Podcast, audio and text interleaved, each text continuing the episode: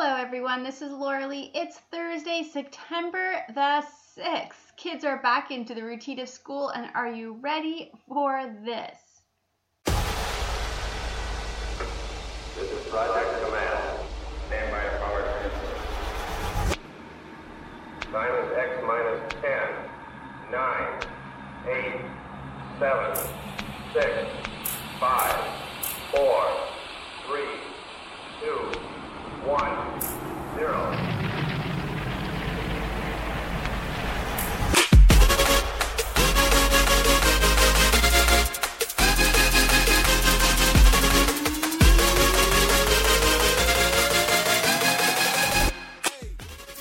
You're in Canada this weekend, a Christian film is in theaters. I like to support the Christian film industry and I like to go out and see the films. So, this last week, I was given the opportunity to see a screening of this new film coming out, and it's called God Bless the Broken Road. I've never heard of this movie before, and I actually I had no idea uh, what the film was even going to be about. I think that actually made the viewing experience even better. So I'm not going to talk to you about the plot of the movie, but more just about the message in this movie. So the message in the movie is really a question. Can you praise God when everything is falling apart? So we can praise God when everything is wonderful and everything is working out great, but can we praise Him when everything falls apart? When you're so broken that just getting up in the morning and surviving the day is all you can manage. How do you praise God? And when you trusted God with your life and then your life just falls apart, then does that mean it's time to take control of your life back? So, when there's no worship inside you, when there's no words of thanksgiving inside you, when you can barely breathe, let alone sing, does God still want to hear from you? So I wrote a blog about this film, so you can go over to my website, lauraleesiemens.com. You can read that blog plus some other great blogs that I have over there. But overall, I would say this is a good film and I would definitely recommend it for families. I would also highly recommend this film for churches to watch together. So, what did my family think of this film? Well, my kids, they enjoyed it. My husband said it was a good film for a chick flick.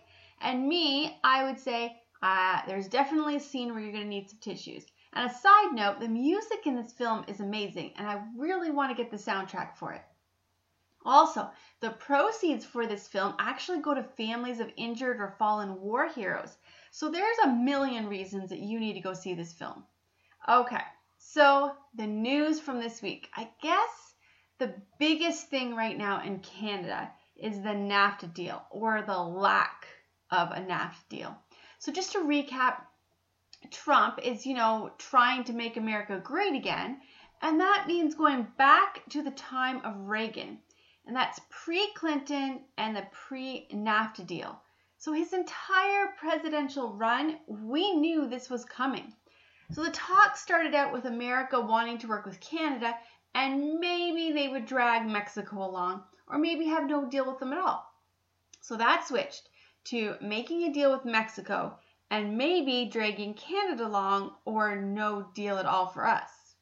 So this is going to kill us. We need this trade deal. If all of the American businesses go, we're going to be in really big trouble. Trump already lowered the corporate taxes, so it's the same as ours, and there's really no reason to stay in Canada. Everything here is more expensive, and we have a lot of regulations. The United States is getting rid of their regulations at a shocking speed. But Trudeau is, let's face it, he's a spoiled rich kid who's never had anyone say no to him before so he doesn't actually know how to negotiate. The deal on the table would mean a higher percentage of cars would have to be made in North America in order for the car to be able to say it was made in America. And that is very good for us.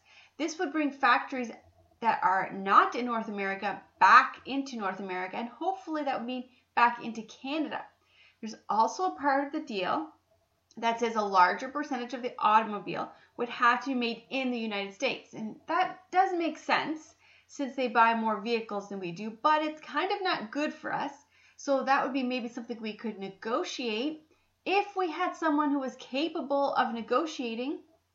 So, what does Trudeau want? Well, he wants a chapter on gender added to the agreement. Yep, that's what he's fighting for. He wants to tell Mexico and the United States how many women to hire. And that's what he's fighting to add in. There are other things on the table like milk supply management. I did almost an entire podcast on the milk supply management. Definitely, I had some angry farmers write me about that.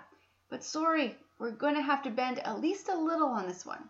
There's going to have to be probably some changes. But it's not really looking that good for us. There's a pretty good chance that Trudeau messes this up and Canada gets completely shafted. But I've talked about this before, so I'm not going to keep going over it. However, I have noticed that the same stories keep popping up in the news.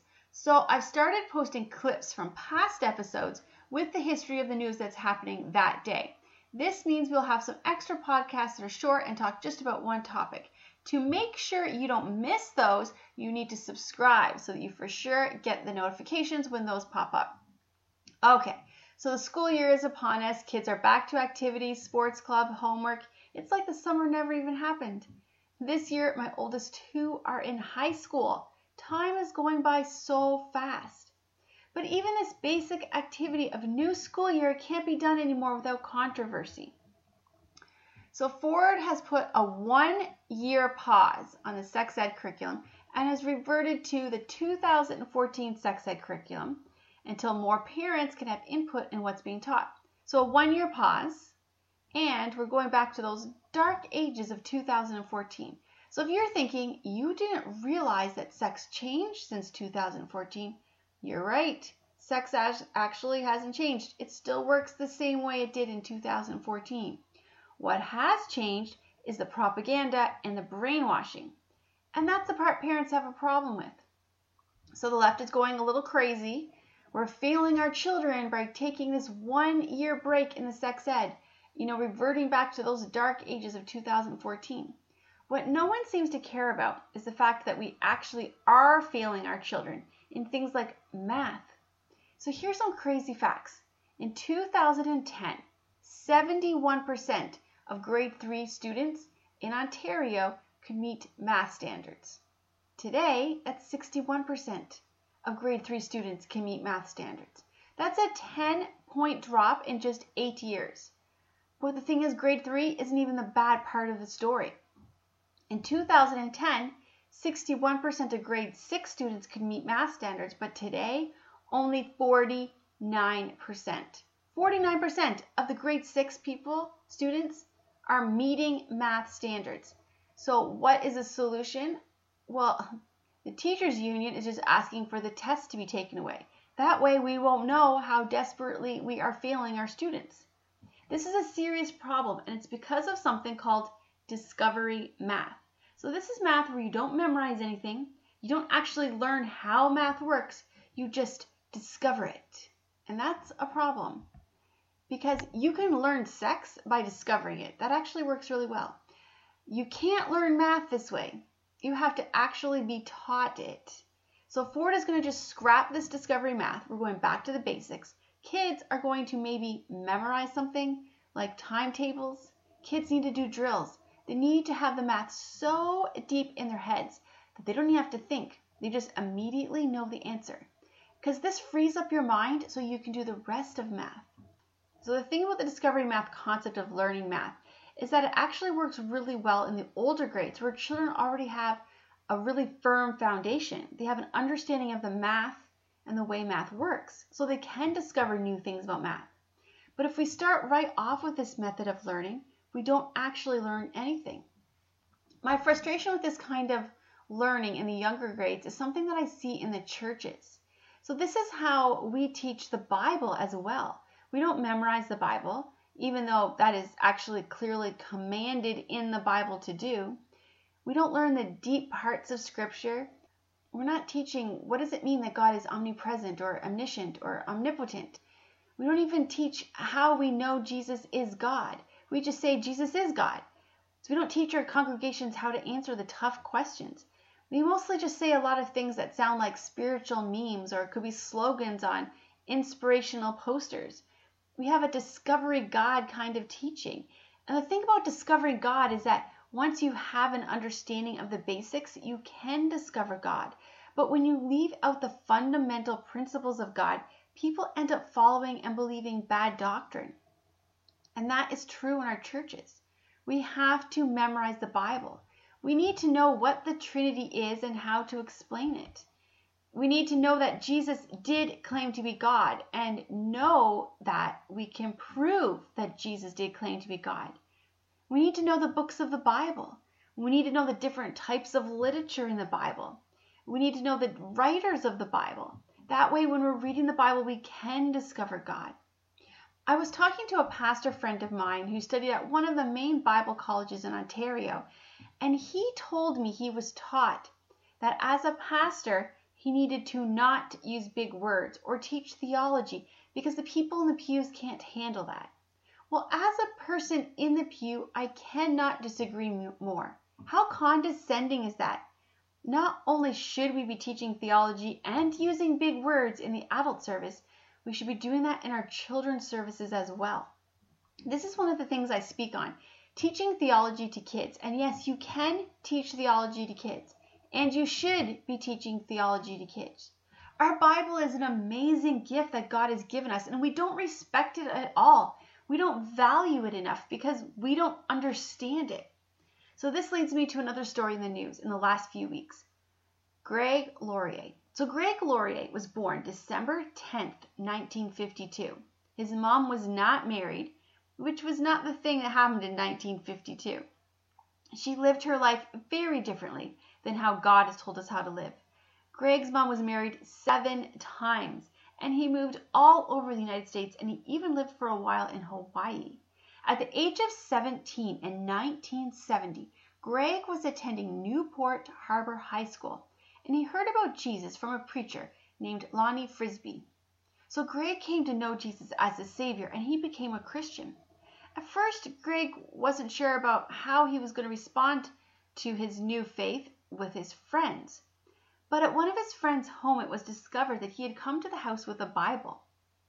He had the Bible because someone had given it to him that day, so his friends mocked him. But it was at that moment that he saw there was something about the Bible that was powerful. People didn't know what to do with someone who had a Bible, even if it was someone they knew very well. Greg decided to study the Bible and he continued studying it, and by the time he was 19 years old, he was leading a Bible study. This Bible study eventually grew into a church called Harvest Christian Fellowship. Today, it has a congregation of about 15,000 people. One of the things Harvest does each year is hold a massive rally. Every year, hundreds of people come to know Jesus through this rally. Eight years ago, just a few days before their rally, Greg's son was killed in a car accident. This was a devastating time for Greg and his wife. It was during this time that the Bible became even more important to him. What he had learned, he was now discovering for himself as truth. The things he had taught others about grief, he now understood. This year, the church had a picture of Greg holding a Bible as the campaign picture to advertise the rally. The large mall where the pictures were hung called Greg. They had received death threats and they were going to have to take the picture down. It was just too offensive. It was just Greg standing holding a Bible. Harvest would have to redo the advertisement and take the Bible out of the picture. My advice is always don't back down because they'll always just ask for more. And that's what happened.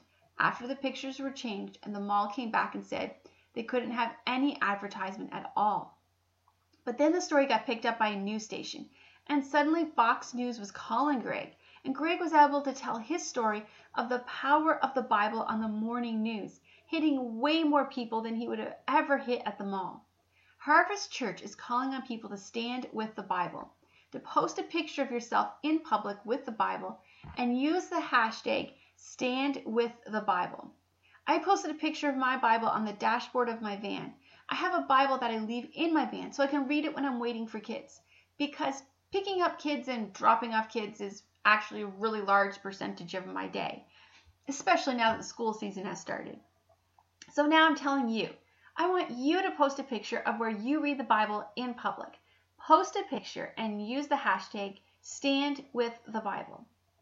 This last week, one of the things talked about a lot in the news and a lot of news coverage and Twitter was the funeral of McCain. Now, I'm not going to get into the debate of whether McCain was a good senator or not, because that doesn't even matter anymore. What does frustrate me is the sudden change.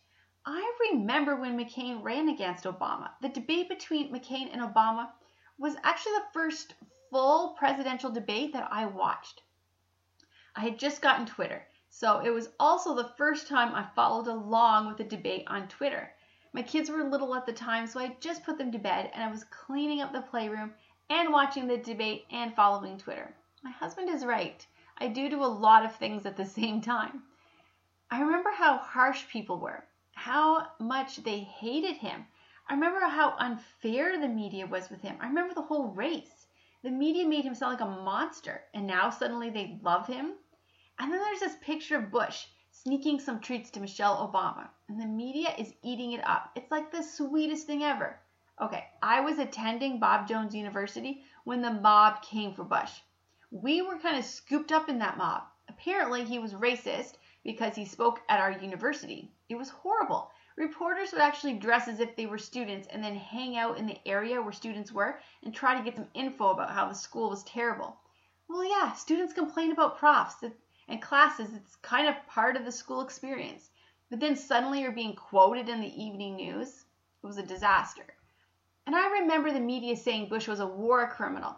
I remember them saying he was so dumb. I mean, they talked about how he was so dumb all the time. Now he's just this sweet guy who shares his candy. The same media that says Trump is literally Hitler. It's whatever Republican is in power, they'll go out of their way to paint as a villain. This is called yellow journalism.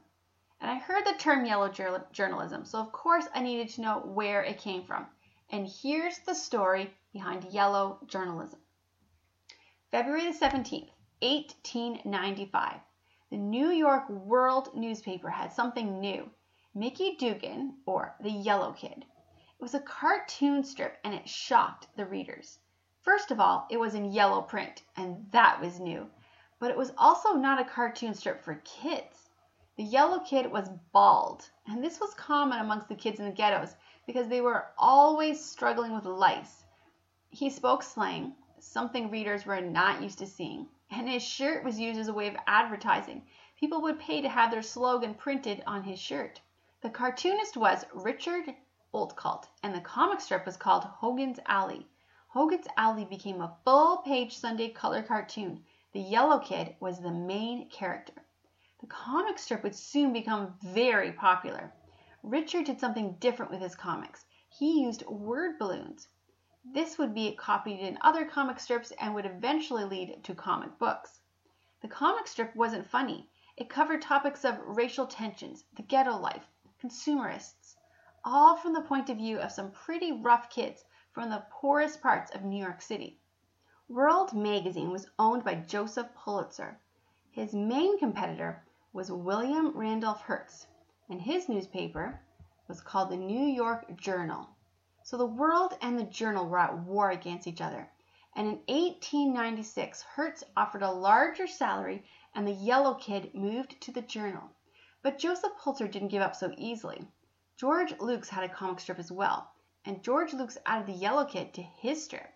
So the Yellow Kid was in both the World and the Journal. Outcault went to court and tried to get a copyright on the Yellow Kid, but failed. To make sure the journal got what they paid for, they needed the comic strip to be even more shocking. So after its move to the journal, the Yellow Kid became more violent and more vulgar.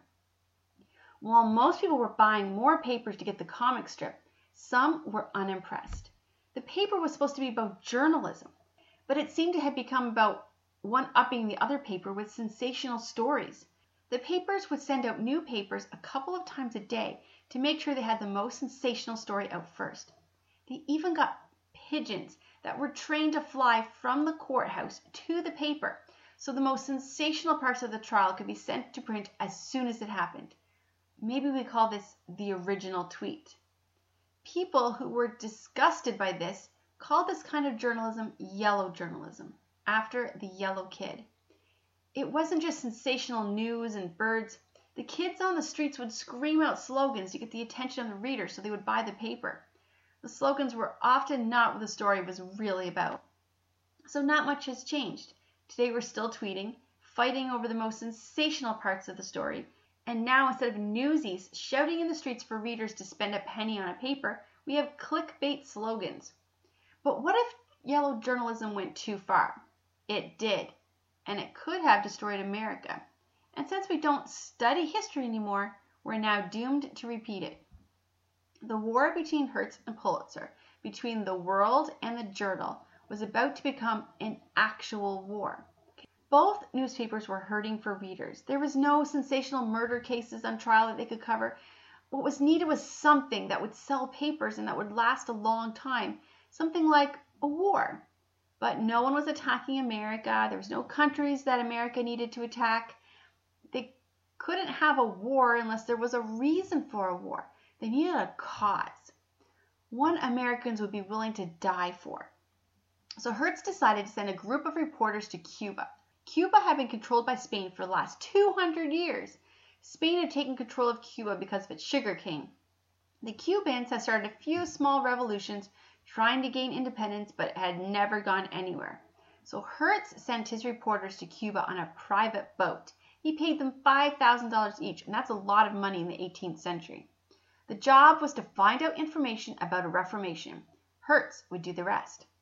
The reporter sent Hearst a telegram from Cuba. It said this Everything's quiet here. There will be no war. I wish to come home. And this was Hearst's response Please remain. You furnish the pictures, I will furnish the war. So the reporter stayed and continued to look for anything that might look like a human rights issue, something that would make Americans angry. Then a reporter named George Bryson heard about a 17 year old girl being held in a prison, so he went to see her. She was the niece of the person who was trying to start the next revolution. Her name was Evangelina. She'd been arrested and found guilty of being a prostitute, even though she had done nothing wrong. She was sentenced to serve 20 years in prison. It was clearly the Spanish punishing her uncle and ending the revolution. George sent in her story and her picture. It was just what Hearst needed to start a war. Hearst ran with the story and printed the drawing of the girl. He made sure she was as beautiful and as innocent looking as possible.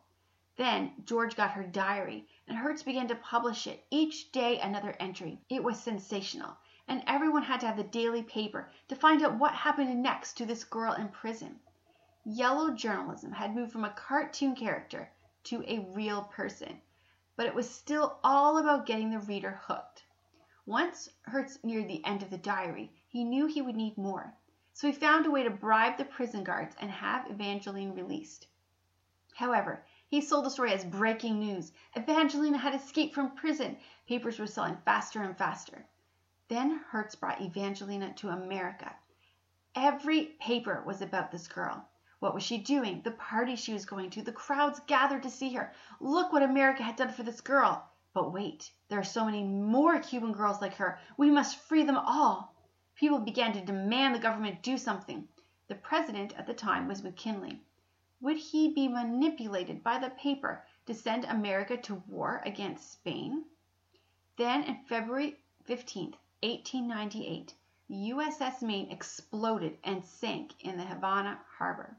260 seamen were dead. There was no evidence that the USS Maine had been attacked, but the journal blamed the Spanish the headline was "Remember the Maine to Hell with Spain." President McKinley begged the people to wait until they knew what happened, but people wanted war, and they wanted war now. Meanwhile, at the New York paper, Pulitzer could see Hearst was creating a war and he did not like it. Pulitzer had actually been in the Civil War. He knew what war looked like, sounded like, smelt like. He didn't want war. But now this was the story. So if he didn't write about it, he would not be covering the news, even if the news was being manipulated by another paper. Now both papers were calling for war. It seemed inevitable. War will be here soon. Americans began demanding free the Cubans. Newspaper sales skyrocketed. The journal hit its all time high in sales. And then America declared war on Spain. The Spanish American War lasted not very long and in the end it only ended up selling a few papers.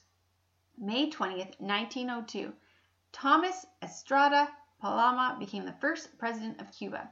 In the end, Cuba did gain independence, and America was the reason they were able to.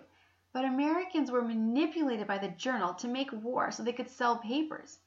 After the war, the public began to see that they had been manipulated and they no longer trusted the press.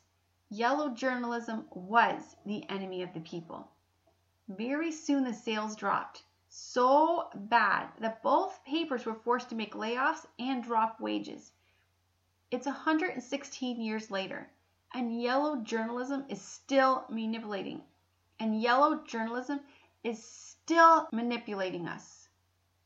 What we have to do is refuse to be manipulated. As Christians, this is important because it's usually a very anti Christian, anti biblical narrative that is being taught. We have to always be vigilant. This is the war on Christianity. But Jesus did say that this would happen. He said, If the world hates you, keep in mind that they hated me first. If you belong to the world, it would love you as its own. As it is, you do not belong to the world. Why does the world hate Jesus? Because Jesus' message is clear. There's only one way to God, and that is through Jesus Christ. Satan wants us to believe that there are many ways to God, but there is not. There is only one way to God. That one way is realizing first that you're a sinner and can't make it to God on your own. Then seeing and believing that Jesus is God and He alone can save you, and calling on Him, asking Him to save you. The work has already been done, the debt for your sins has already been paid. All that's left is for you to accept it. To accept it is just to pray, talk to God, tell Him you're sorry for your sin you don't want to do things your way anymore. You want to do things God's way. Ask Him to forgive you, and He will. I'm Laura Lee Siemens. Check out my website for blogs, videos, and past podcasts. And don't forget to subscribe.